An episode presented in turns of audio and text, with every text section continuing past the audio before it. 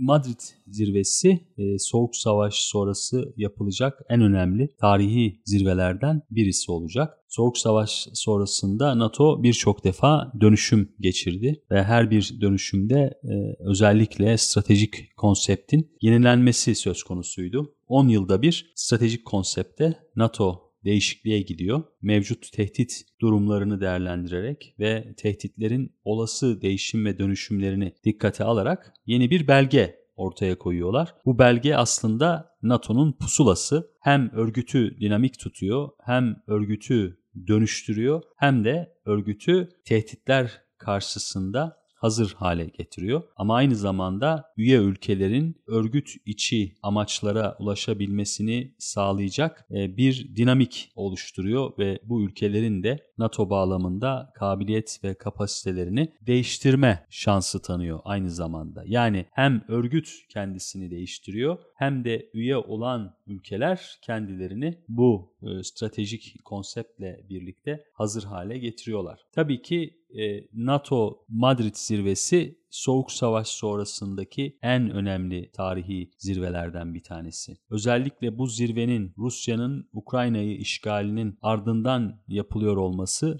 zirveyi daha anlamlı ve önemli hale getirmiş durumda. Çünkü Rusya'nın Ukrayna'yı işgali Avrupa için ve NATO için tam bir stratejik şok olarak değerlendirdi. Geleneksel süreçleri tahrip etti ve yepyeni bir Avrupa bölgesel güvenlik kompleksini ve iklimini ortaya çıkardı. Şimdi Avrupa ve NATO üyesi ülkeler Rusya'nın Ukrayna'yı işgalinden sonra yeni bir hesap yapmak zorundalar. Bu hesap hem NATO'yu dirençli, güçlü ve caydırıcı bir aktör olarak varlığını devam ettirmeli. Hem Rusya'yı dizginlemeli hem de e, NATO'yu yaklaşmakta olan tehditler karşısında daha hazır hale getirmeli. 2019 yılında NATO'nun Londra zirvesinde NATO Genel Sekreteri bir grubun kurulmasını e, istedi, talep etti ve 10 kişiden oluşan bu grup NATO 2030 vizyon belgesi için hazırlıklar yapmaya başladılar. Tabii ki bu vizyon belgesinin oluşturulması sırasında henüz Rusya Ukrayna'yı işgal etmemişti. Ama elbette bu vizyon belgesi Rusya'nın agresif ve mütecaviz tavırlarını dikkate alarak NATO'ya yeni bir çerçeve çizme noktasında hazırlıklar yaptılar. Ve hazırlıklarını tamamlayıp 112 maddeden oluşan ve NATO'nun, NATO üyesi ülkelerin e, ne tür önlemler alması gerektiğine dair tavsiyelerde bulundular. Tabii ki stratejik konsept Madrid zirvesinde bu önerileri dikkate alacak ama görünen o ki Ukrayna işgaliyle birlikte 2030 vizyon belgesinin ciddi bir değişiklik göstermesi gerekiyor. Stratejik konsepte dolayısıyla Rusya işgali altında giriyor NATO. Sadece bununla da sınırlı değil. NATO üyesi ülkeler arasında bir takım sıkıntılar vardı. En son bu sıkıntılardan bir tanesini 2019 zirvesine giderken Fransız Cumhurbaşkanı Macron tarafından ortaya koyulmuştu. NATO'nun beyin ölümü gerçekleşti ifadesi. Aynı zamanda Trump idaresinin de NATO'ya ilişkin şüpheci yaklaşımları, eleştirel tavırları NATO ile ilgili soru işaretlerini artır, artırmıştı. Ancak Rusya'nın işgali sonrasında bu şüpheler tamamıyla ortadan kalkmış durumda. Böylesi bir atmosferde gidiyorlar NATO üyesi ülkeler. Sorunlar çok fazla. Nasıl bir NATO olacak? Yarının NATO'su nasıl şekillenecek?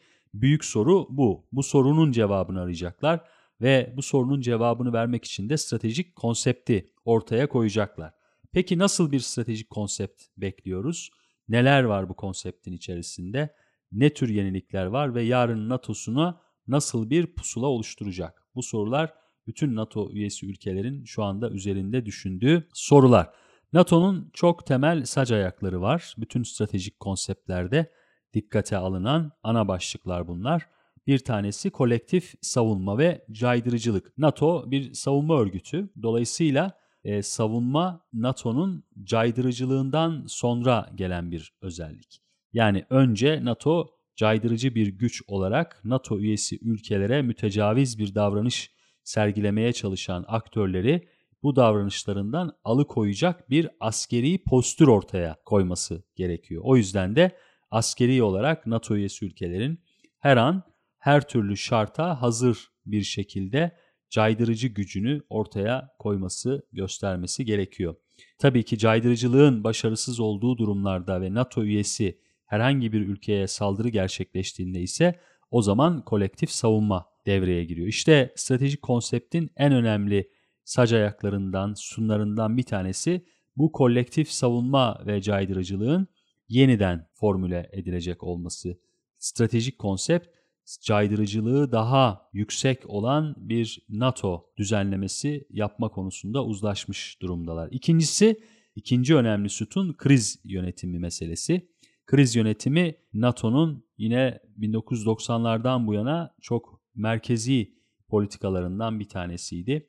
Başta Balkanlarda yaşanan kriz, daha sonrasında bu krizin çeşitli şekillerde Avrupa'yı etkilemeye başlamasıyla alan dışılık tartışması kriz yönetimini NATO için çok önemli bir unsur haline getirmişti. Şimdi ise daha meydan okuyucu gelişmeler söz konusu. Güvenlik geleneksel olmaktan çıkmış, geleneksel olmayan yönlere doğru kaymış durumda. İklim değişikliği, göç, açlık ve diğer birçok geleneksel olmayan, askeri olmayan güvenlik konuları NATO'nun kriz yönetimi şemasını ve yapısını yeniden düşünmeyi gerekli kılıyor. Stratejik konsept bu anlamda kriz yönetiminin de NATO tarafından nasıl ele alınacağını bize gösterecek. Burada da iki temel husus ortaya çıkıyor. Bir tanesi partner ülkelerin dayanıklılığının arttırılması, ikincisi ise ileri dayanıklılık diye ifade edilen e, unsurların diğer ülkelerin e, kabiliyetlerini arttırması konusu. Çünkü NATO'nun güneyinde çok ciddi sarsıntılar yaşandı son yıllarda. Bu sarsıntılar başta Kuzey Afrika olmak üzere sahil bölgesi, Balkanlardan Yemen'e kadar uzanan Orta Doğu coğrafyasında kırılganlıklar, silahlanma, terörizm, radikalleşme, göç, iklim değişikliğine bağlı e, e, gıda krizleri ve en önemlisi de Rusya'nın bu bölgede artık aktif bir oyuncu olarak devreye girmiş olması. Tabii e, tehdit Rusya ile de sınırlı değil güneyde. Çin'in siyasi ve ekonomik bir aktör olarak bu bölgede oyuncu olma halinin giderek pekiştiğini görüyoruz. Dolayısıyla kriz yönetimi bu bölgelerde e, partner ülkelerin dayanıklılığının arttırılması ve ortaya çıkabilecek riskli durumların minimize edilmesini amaçlayacak. Üçüncüsü ise işbirliğine dayalı güvenlik aslında bu NATO'nun ruhunu yansıtan bir yaklaşım. Fakat son yıllarda Türkiye başta olmak üzere NATO üyesi ülkeler arasında ciddi sorunlar var. Türkiye bir NATO üyesi ancak işbirliğine dayalı güvenlik noktasında Türkiye'ye NATO üyesi ülkelerin çok fazla yardımcı olmadığı anlaşılıyor. İşbirlikten, işbirliğinden kastedilen şey bütün üye ülkelerin güvenliklerini sağlamlaştırıcı şekilde birbirleriyle ortaklık yapması.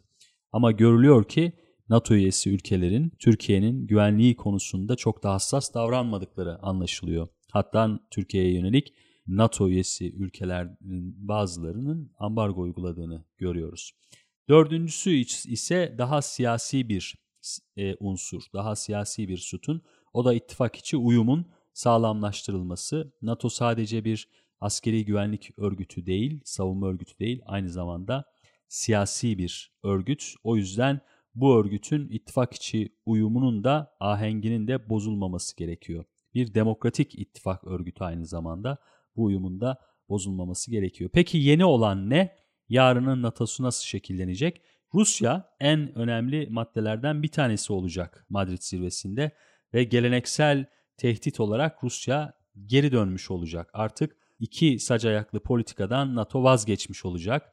Yani hem caydırıcı olacaktı hem Rusya ile angajman içerisine girecekti NATO. Artık bu politikadan vazgeçiliyor. İkincisi Çin. Çin bir tehdit mi değil mi? Bu NATO ülke, üyesi ülkeler açısından bir soru işareti. ABD için Çin bir tehdit ama NATO üyesi diğer ülkeler için Çin bir tehdit gibi henüz gözükmüyor. Ama yeni stratejik konsepte Çin meselesi stratejik bir meydan okuma olarak tarif edilecek. Bu Çin'le NATO'nun da mücadelesinin başladığı bir dönem olarak ortaya çıkacak. Çin'le mücadele etmek için aynı zamanda küresel bir NATO artık ağıyla karşı karşıya olacağız. Pasifik ülkelerinin bu zirveye davet edilmesinin en büyük anlamı da bu. Yine güney sınırında NATO'nun caydırıcılığının arttırılması sadece doğuya odaklanmak değil, güneye odaklanmak, güneyde de caydırıcılığa ihtiyacı olunacak bir tehdit ortamının oluştuğunu söyleyecek olması da yeni güvenlik konseptinin en önemli hususlarından bir tanesi. Peki sonuç olarak ne ile karşı karşıyayız? Üç temel husus var. Bir tanesi Rusya'nın Avrupa ekosisteminden dışlanacak olması. Yani siyasi, ekonomik ve askeri dinamikler bağlamında oluşan ekosistemin içinden Rusya bundan sonra çıkarılacak. Rusya'yı dışarı atacaklar. İkincisi ise Çin'in bu ekosistemin içerisine girmesinin engellenmesi politikası NATO'nun bundan sonraki hedefleri arasında yer alacak. 3 bence en önemli sonuç burası.